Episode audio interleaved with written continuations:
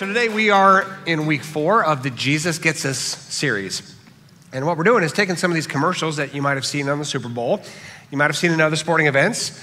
Politicians, entertainers have commented on these commercials. Some have criticized them, some have embraced them. But regardless, it's a national conversation about Jesus. Who really is Jesus? Because the name of Jesus is kind of used for all kinds of purposes. People use the name of Jesus to get political votes. People use the name of Jesus to manipulate people. People use the name of Jesus for good and for bad. And so really, this is a group of people, mainly anonymous donors, who said, let's put a lot of money into this idea of rebranding Jesus, starting a national campaign around it. And so we're taking one of these commercials a week, and we're just kind of settling on, is this commercial really a good reflection of who Jesus is, and having a discussion about it. So today, we're going to talk about Jesus grounds us. Jesus grounds us. And what I mean by that is we have all of this adult living to do, right? And it's kind of stressful at times. There's a lot of responsibilities. There's a lot of stresses, maybe even anxieties around being an adult. And then you have all of these forces that are pulling us into greater anxieties around things like, you know, politics and culture and religion and social media. And so we get kind of spun up. And as we get spun up, I think we need to hear the teaching of Jesus that says it's time for you to be grounded in a life and a value system and a worldview that is simpler. Simpler. So simple, Jesus calls it childlike. Childlike. So we're going to look at this commercial. It's just 15 seconds, so it goes by pretty quick. Pay close attention to the He Gets Us commercial. Take a look.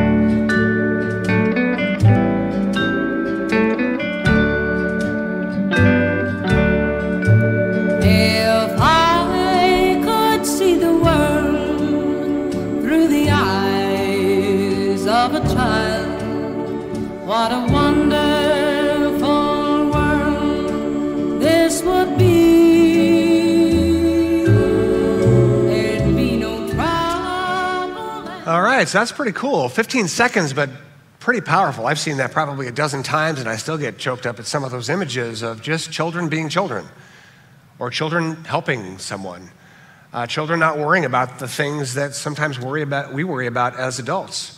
Jesus did not want us to act like an adult. He wanted us to act like children. Now, it doesn't mean to be childish or to, you know, shirk our responsibilities that are real, but he wants us in our soul to be like children. So what does he mean by that? What does he mean by that? Let's take a quick look in Luke chapter 18. Luke chapter 18. Here's the scene.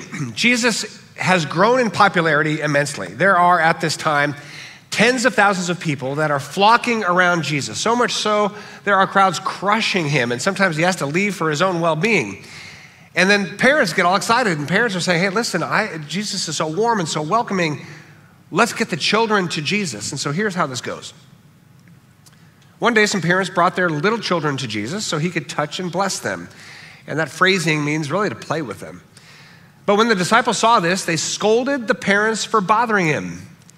And that's understandable. I mean, that's just very typical of sort of adult culture, but particularly during the time of Jesus, 2,000 years ago, children were kind of a bother. They were meant to be in homes, out of sight, out of mind, right? That's where the children belong.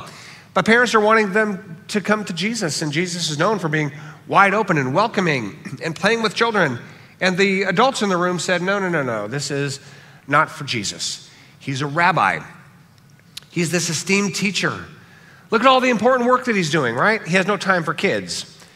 And that was very standard in Jewish culture and Hebrew culture at the time. Again, 2,000 years ago. It's different now, but 2,000 years ago, the children were supposed to be taught in the home, and that's just about it, right?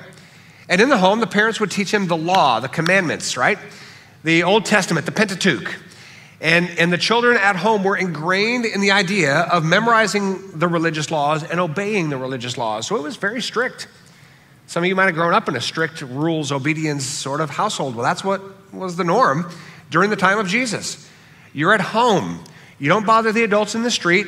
You're at home being taught the law of God. If you obey God, he'll bless you. If you disobey God, he'll condemn you. I mean, this really heavy religious culture. No time for children in public. Same thing in the Roman culture. So keep in mind, at the time of Jesus, he was Hebrew by birth, but the Romans had invaded the area. And so they were occupying the land. And the Romans absolutely had no time for children. In fact, it was very patriarchal. The men ruled everything. The men ruled the women in their household. They ruled their wives. They ruled their children. And they decided where and how children would be reared and raised, and it was always in private, away from public life. Very brutal, very violent, and sometimes the father could say, you know what, we're going to abandon our unwanted child as a burden on the side of the road to die. That was not uncommon. And so 2,000 years ago, whether it's Hebrew culture or Roman culture, during the time of Jesus, children were not valued. They absolutely were not valued. So of course, Jesus, as he does all the time, he breaks cultural norms. And he doesn't break them easily or cleanly. He shatters those norms. Luke 18, verse 16. Then Jesus called for the children and said to his disciples, "Let the children come to me. Don't stop them, for the kingdom of God belongs to those who are like these children." He rebukes, he gets angry at his disciples. You're blocking the children and they have the heart of God. Bring them to me. And then he says, the kingdom of heaven belongs to such as these. So not only did Jesus break the cultural norms by saying, welcome the children, bring the children in public, playing with adults, valuing children, but in fact, adults in the room, you've got a lot to learn from them, because the kingdom of heaven can only be seen through the eyes of a child. We need to become more like children to see the kingdom of heaven. So again, what does this mean to be childlike? Well, I'm going to give you kind of an obscure journey here about what it means to be childlike. About 10 years ago, Rancho was sort of coming into our own as far as a church that was unique in some ways. And we were really settling on a set of values that were uniquely ours. And we had these four that we were just chewing on: Jesus-centered, grace-based, humanitarian, and fun. These are the four values that we were just kind of chewing on. And we were imagining what that might look like just day to day, whether it's Sunday morning or midweek with adult groups and children's groups and youth groups and things like that. What does this theology that we were really chewing on and teaching, what does it really mean culturally here? And we sort of came up with this concept that we just have to get younger. We have to get younger, not just in age, but in spirit, right? We've got to not take ourselves so seriously, kind of lighten up a little bit and have the kind of a good time that Jesus had with his disciples, and that Jesus had with his neighbors, and that Jesus had with his community. And then to take the teaching of Jesus seriously, that we're to become more childlike. And so I was walking in this auditorium. It was on a weekday and it was empty, and David, our tech director back there, who by the way is absolutely fantastic, and has had a very long couple of weeks. David Tosado on the team, ladies and gentlemen. Very, very good stuff. He was playing some music from this band called M83. And I had said, well, what is that band? I haven't heard it. He said, it's M83. I looked them up a little bit, and there's this kind of strange French band. They do some kind of normal music, some kind of techno music, some soundtracks, some soundscapes. They do all kinds of strange things. And I'm gonna play for you here in a minute the strangest of their songs. When I heard this song, I was immediately inspired to really dig deeply into this idea that we can grow younger in spirit, that we can be childlike. And so this song actually inspired the first phrase of our mission statement, which is a diverse community of friends advancing the cause of Christ. Diverse community of friends advancing the cause of Christ. That word friends was inspired by this M83 song. This M83 song is called Raconte Mon Histoire. And it is weird as heck. And you'll immediately think, okay, that is bizarre. But it's a child, the voice of a child, imagining just what the future could be. And it's about frogs and weird things and all. But get the end of it. We're gonna show some images of kids just playing and having a good time. Try to get in this childlike spot. What would happen if we saw life with childlike wonder, and we imagined the world that could be, and we imagined what a community of friends would really look like? The community of friends that Jesus himself envisioned. So take a look, take a listen, and enjoy.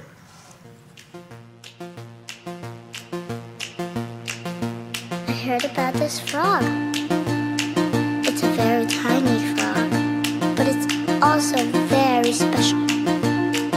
You can only find it in the jungle, so far away from here. But if you find it, and if you touch it, world can change forever. If you touch its skin, you can feel your body changing and your vision vision also. Blue becomes red and red becomes blue. And everything looks like a giant cupcake. And you keep laughing and laughing and laughing. Nothing is ever quite the same, really. And after you finish laughing, it's time to turn into a frog yourself. It's very funny to be a frog. Dive into the water and cross the rivers and the ocean. And you can jump all the time and everywhere. Do you want to play with me? We can be a whole group of friends, a whole group of frogs. Jumping into the streets, jumping into the planet, climbing the buildings, swimming in the lakes and in the bathtubs. We would be hundreds, thousands, millions. The biggest group of friends the world has ever seen. Jumping and laughing forever. It would be great, right?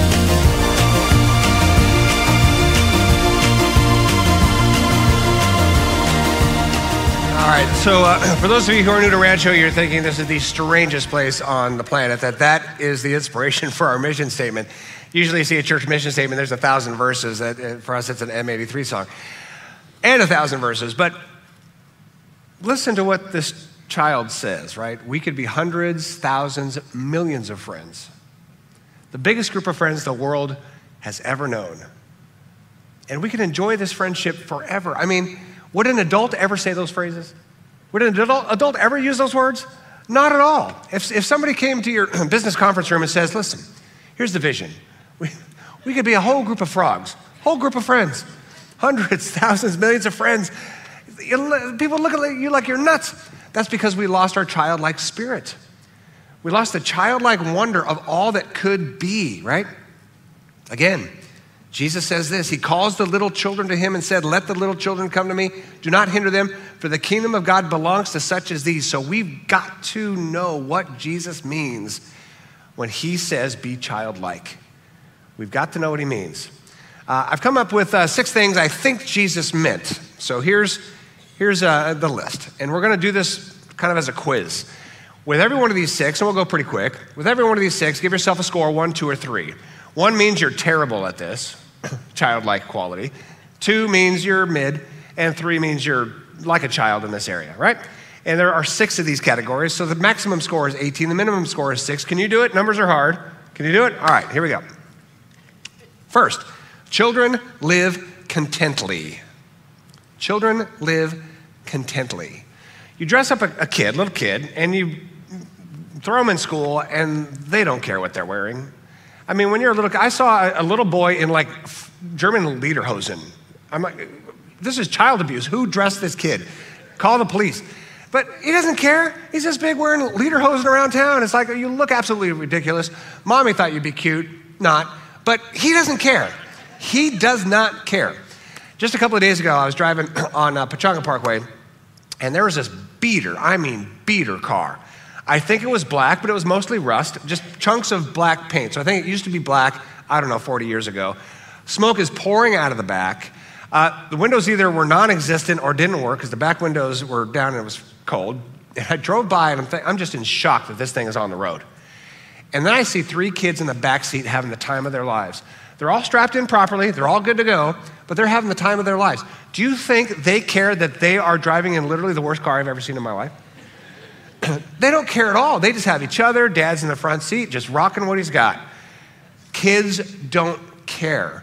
Now, you get these kids a little bit older, and they start caring about what they're dressing. And am I dressed like everybody else? Am I too weird? Am I good, right? You get older, and you think about the car you drive. Is this car going to be considered successful, or is this car going to be kind of mocked, the way Treadway mocked the bucket of rust the other day? So we start sizing each other up. Children live contently, contently. In fact, 1 Timothy 6:6 says, contentment is itself great wealth. I mean, imagine that. Just grab this wisdom. Contentment is itself great wealth. House I got, I'm good. Roof over my head. Car I got, gets me A to B. You know, I'm good. Clothes I've got, I'm good, right? Get some stuff here and there, but I'm good, right? Contentment is great wealth. That's a wealthy person who's not grabbing and scrounging for more and the next and the best and the better and money and things. And kids don't play that when they're young. Being childlike means I think we can live contently. So how content are you? How content are you? One, you're just being honest, not content. I love stuff, want more stuff. Two, fairly content. I need to maybe work on that, but fairly content.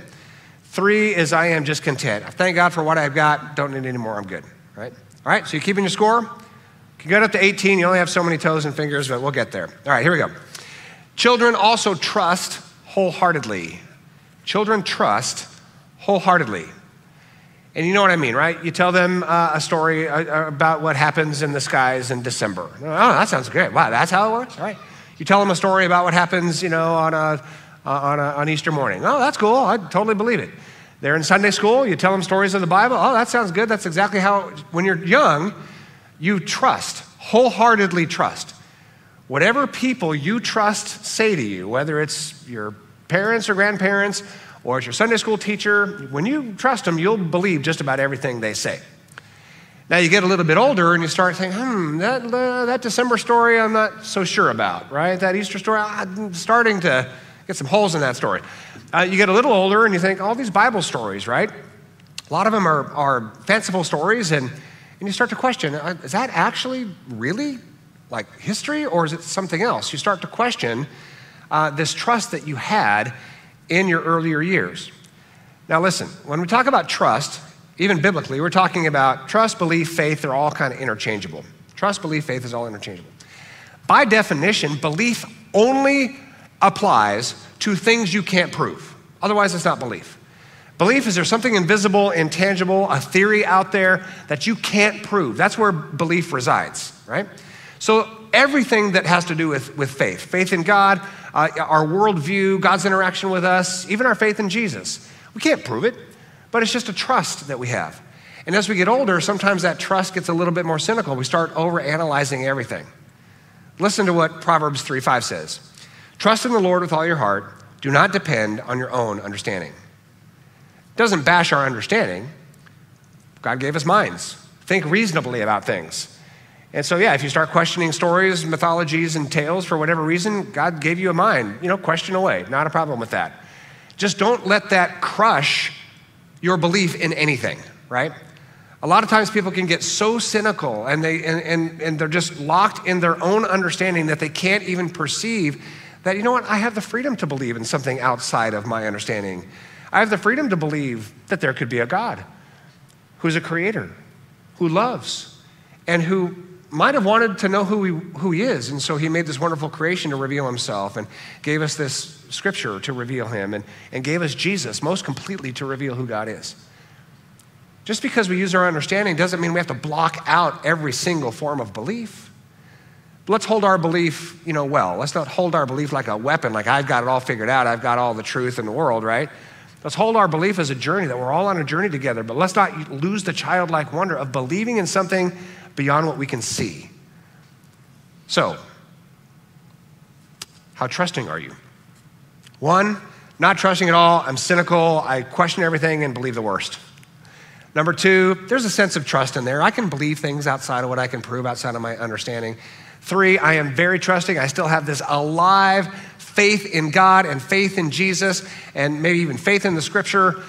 Even though I'm an adult, I still have that childlike trust.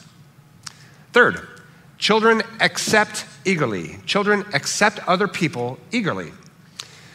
We have a lot of work with kids around here. About 85% of everything we do here has to do with children. Obviously just vibrant children's ministries and youth ministries, our entire school, 1,200 kids just all over the place. Our rescue mission is a lot to do with children and caring for children, single moms. And so our heart is really with kids. And we love to watch them play and just watch them connect. Your kids are playing right now next door, and they're very accepting, very accepting. These little kids are not going in a room going, are you in my socioeconomic zone? Are you an R or a D? How do you vote? Who are you voting for president? Are they sizing people up? No, they're just like, let's go. Let's just hang out and let's talk and let's play. They're very accepting. And I think Jesus wants us to be similarly accepting. Romans 15:7, accept one another then, just as Christ accepted you in order to bring praise to God. I think a lot of us, you know, God wants our praise. He wants us to worship him and honor him and study the Bible and get our doctrine all squared away and be obedient, faithful. What does he say? You want to praise God? Accept each other. Open your heart, open your arms, accept people. Don't sink into this adult tribalism. The older we get, the more tribal we become. And you know what I mean by that, right? I'm gonna hang out with people who vote like I do. I'm gonna hang out with people kind of in the same neighborhood, same kind of houses-ish, same kind of cars-ish, same kind of socioeconomic, you know, strata, same kind of beliefs. And so we hang out with people who are the same. That's normal, it's natural. I'm not even saying it's all bad. But what's better is to get outside that and start making friends outside of your political bubbles and your socioeconomic bubbles and your neighborhood bubbles and your, you know, what you like and dislike and ethnic bubbles. Just get outside of it all and accept each other the way Jesus accepts us. So how accepting are you? One, you might be honest just to yourself. I like hanging out with people who are kind of like me. Two, I'm working on it. I'm broadening my acceptance, you know, sphere here. Three, I am very accepting. It doesn't matter where you come from, your background, ethnicity, religion, politics, I just wanna make friends, right? That's three. Are you adding all these up? All right, some of you are really struggling. Fourth, children share willingly. Children share willingly. Now, some of you are saying, you don't know my kid. My kid doesn't share willingly. Well, here's how it kind of goes. If a kid likes their toy, right, it's their toy, and they're playing with another kid that has a toy, they are eyeing each other up. It's like, you're after my toy, aren't you? Or you're after my toy, aren't you? And you're like this. But with a little encouragement, parents coming alongside the kids and going, oh, go ahead and share your toy. You'll get it back to share your toy. They're like, oh, okay, and they share and they swap. Ooh, I like your toy. You let me use your toy. I let you use my toy. Now we have twice the toys. Why? Because we share, right? What I get a big kick out of is parents saying, hey, Johnny, you know, share with Susie. It's okay. But the parent doesn't share squat. You know, adults don't share anything. I mean, we just don't. I mean, it's rare that somebody says, oh, hey, use my car anytime. What? Use your car anytime? Did you just? We don't share our toys. We just don't do that, right? Adults don't do that. We don't share very much of our money. You know, we just don't. And so we're encouraging children to share, and they will when adults are like, I'm not sharing nothing with anybody. Children share willingly. 2 Corinthians 9:10. God is the one who provides seed for the farmer and then bread to eat. In the same way, he provides and increases your resources to produce a great harvest of generosity in you. God says, listen, all you have, it kind of comes from me one way or the other. One way or the other, it comes from me. Yes, you work hard and you've got skill sets and you earn money and buy things. Good job, you do great. But really, I'm kind of the one providentially overall. I send the rain for the food and all the stuff, right? I just made the whole thing, so deal with that. He says, I've kind of made this whole thing so that you could share. I haven't made this whole thing so you can just hoard, more, but share. Children share. So how generous are you? One, you have to admit, I just don't share a lot, kind of my stuff. Two, I'm working on it. I'm trying to, you know, volunteer and trying to give a little bit and help out. Three, I enjoy sharing everything. Here's my car, use my house, whatever. You need some money, I'll give you some money. So that's one, two, and three. Five, children live playfully. Children live playfully. I think the best sound on earth is the sound of children playing, which is why I have the best job in the world. I love, love, love being a pastor here, but I am hanging out with youth most of the time. We've got a vibrant school here, and just about 4 or 5 days a week, I'm spending a lot of time with the kids and really just trying our best to create a culture of play, a culture of fun, not just for the kids, but for adults as well. I think we were designed to play, not just as little kids, but we're designed to play as adults. You wanna know the healthiest adults on the planet?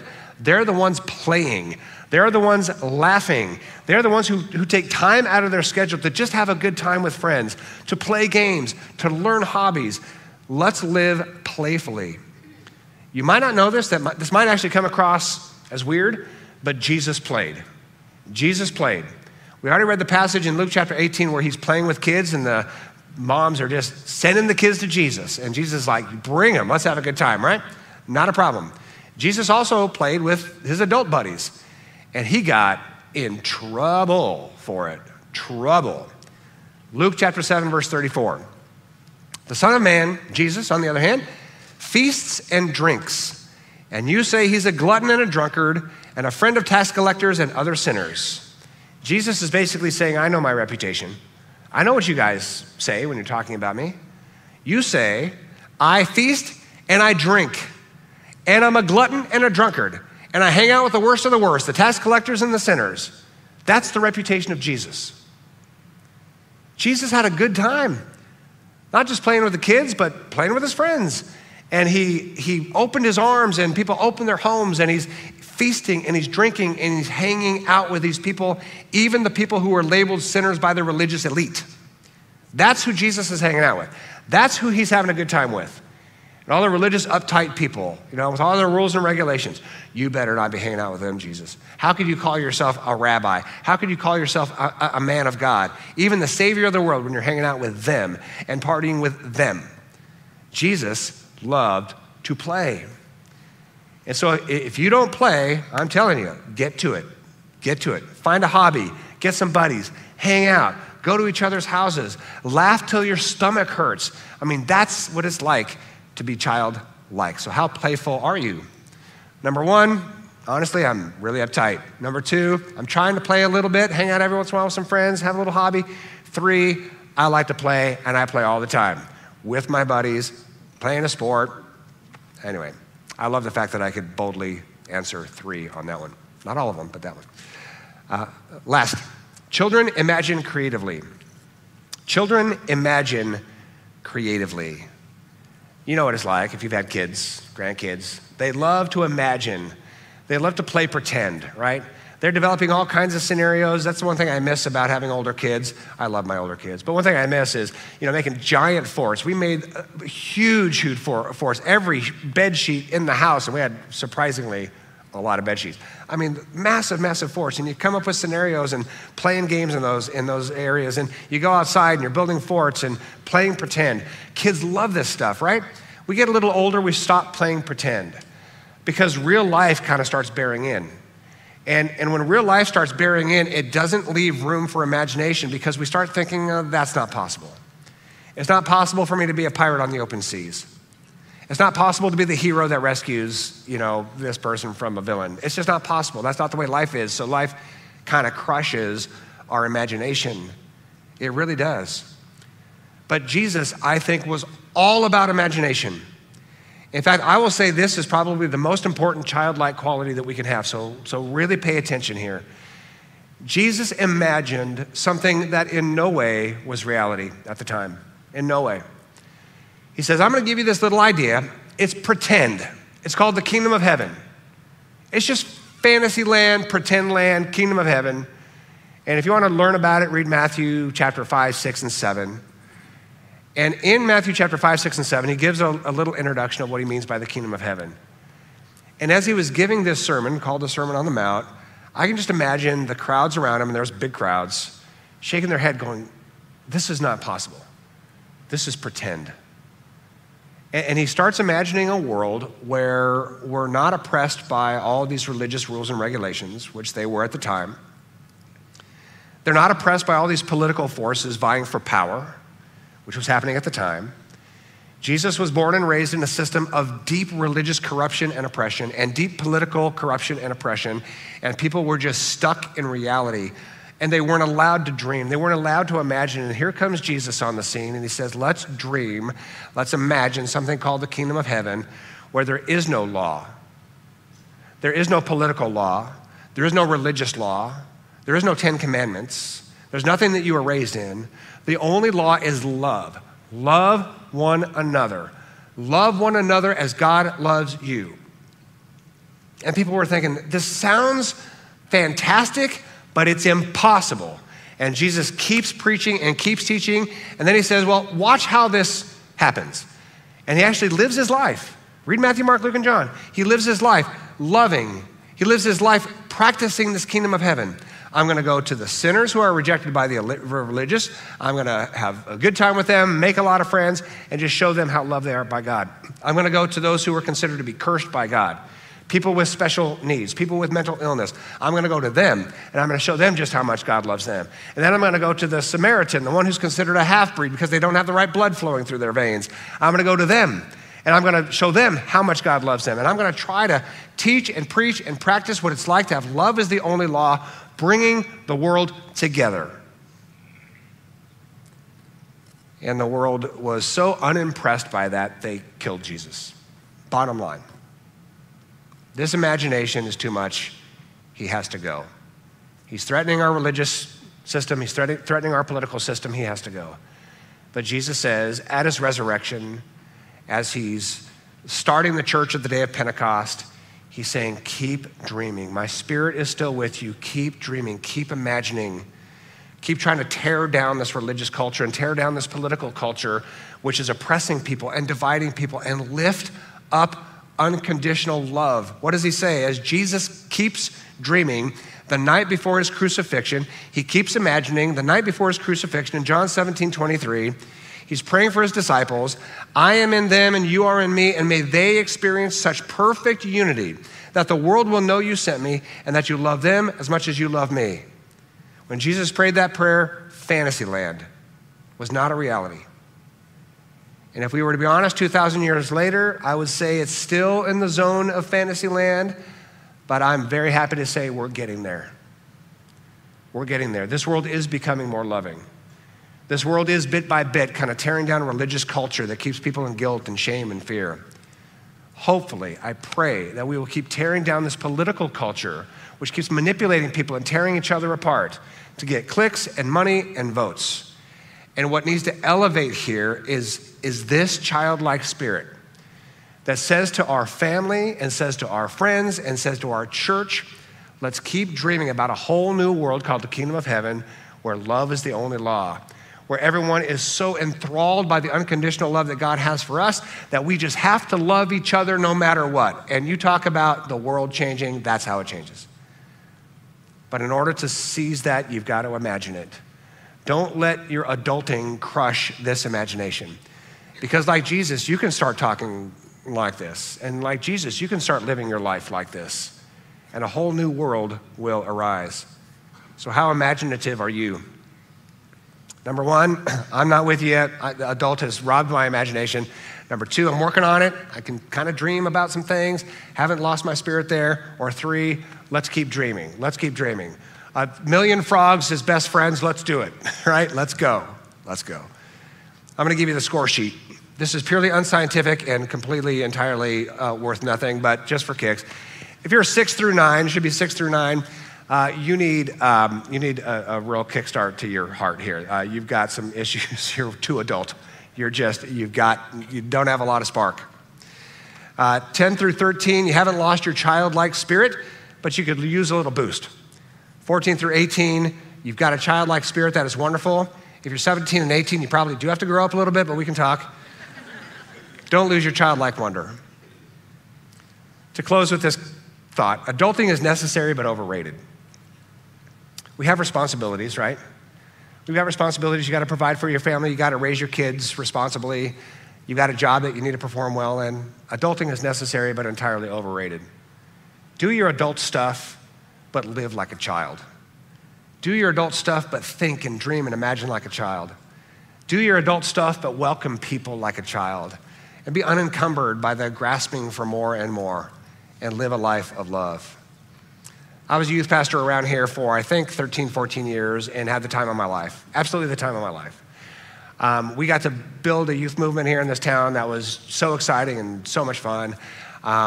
We got in so much trouble. I just get a couple of examples. At our old sanctuary, and they called it the sanctuary, I would drill holes in the beams of the sanctuary, and we would put bolts and hang chains and create an aerial obstacle course 25 feet in the air above the ground. And we would have lifts that take kids up there in harnesses and strap them in. And they would, our senior pastor would leave town because he didn't want to see it, didn't want to know about it. And completely like the most unengineered, illegal, I still say safe to this very day. We didn't lose a single kid. Thousands of kids had a great time in the sanctuary, right? And we would great shows. I mean shows where people are swinging from one side to the other, like pirate ships coming onto you, and people swinging and swashbuckling and firing rockets in the sanctuary. We had a blast. None of that I would approve today. But I was asked to consider becoming a senior pastor around here. Senior pastor, that just sounds boring. I mean, doesn't that sound boring, senior pastor? I was like, but I love being a youth pastor, but I knew I couldn't do that forever. You know, I can't be a 70-year-old, youth pastor. Maybe you can, but I'd probably not. So senior pastor, and my wife and I, wrestled with what would that look like? Because I can't be an adult pastor. I mean, I can't. Religious adults, frankly, are the worst. I mean, I'm just gonna be honest with you. Religious adults are the worst. And not that, you're the worst, but I mean, you know what I mean? Just these uptight rules and, it's gotta be right and dialed in and criticizing every word. And that's like, do I really wanna do that for the rest of my life? The answer is a hard no. So we were talking about, okay, well, what does it look like, right? Not to be senior pastor or lead pastor, but just to be Scott, here, working with a team, and that does involve adults and does involve kids, and what would that look like? And we came up with something that really we liked. And we've been trying to live, for now 15 years, we're trying to live this out. That we could be a part of a church that really prioritizes the next generation. Not just our church, but we've got this thriving school, and we've got a rescue mission that puts a lot of effort into children and children's safety and children's well-being. I can get my head around that. And when we work with adults, it's about mobilizing adults and equipping adults to really help out children and youth and special needs kids and special needs families. Let's get our heads around that. Really dive into this school. So much is done on this campus to really pour into these kids' lives. Our rescue mission, focusing on kids, where we lighten the place up. So it's not just uptight religious environment, but we're having a good time. We're having a good time in music and lights and fun and clapping and smiles where laughter is common here, right? Not taking ourselves too seriously. We've got all the truth about all the passages and we're going through this stuff, It's like, we don't take ourselves that seriously. We study the Bible, we have opinions about the Bible, could very well be wrong, right? All right, big deal, we're a learning community, let's go, right? We invite everyone, no one excluded. Everybody can come through those doors and feel warmly welcome and have a blast together. I'm telling you, what's being built outside is truly like the culmination of a 15-year dream to say, how can we on Sunday morning and Wednesday nights and Thursday nights and whoever's on this campus at any given time is having a blast. So we've got shade structures going up you can see from space and outdoor furniture out there. We'll have food and we'll have drinks and we'll have great places to play out there. We got 2 basketball courts, which will include, they can turn into 2 pickleball courts, so I'll see you out there. Sand volleyball courts, there's gonna be so much cornhole going on and ladder ball and outdoor ping pong. We've got a foosball table that's coming for 12 people. Have you ever played 12-man foosball on one table? That's coming. So this is gonna be for the kids for sure. They're gonna have a blast. Children's ministry, youth ministry, have a blast. Guess who else is gonna have a blast? We're gonna have a blast. In fact, we got some playground things going on there. I think we're gonna have a hard time keeping adults off the playground we're building out there. I'm serious. It's like, let's have a good time, not just for the sake of having fun, but for the sake of experiencing true, authentic community, where we have the imagination to say, I do believe there's a God. And I do believe he loves us. And I do believe he's for us. And I do believe he welcomes everybody. And I do believe that through the Bible, we can get to know Jesus, the full expression of God. And we can learn from Jesus. We can learn from his teaching. We can learn from his life, and we can follow him.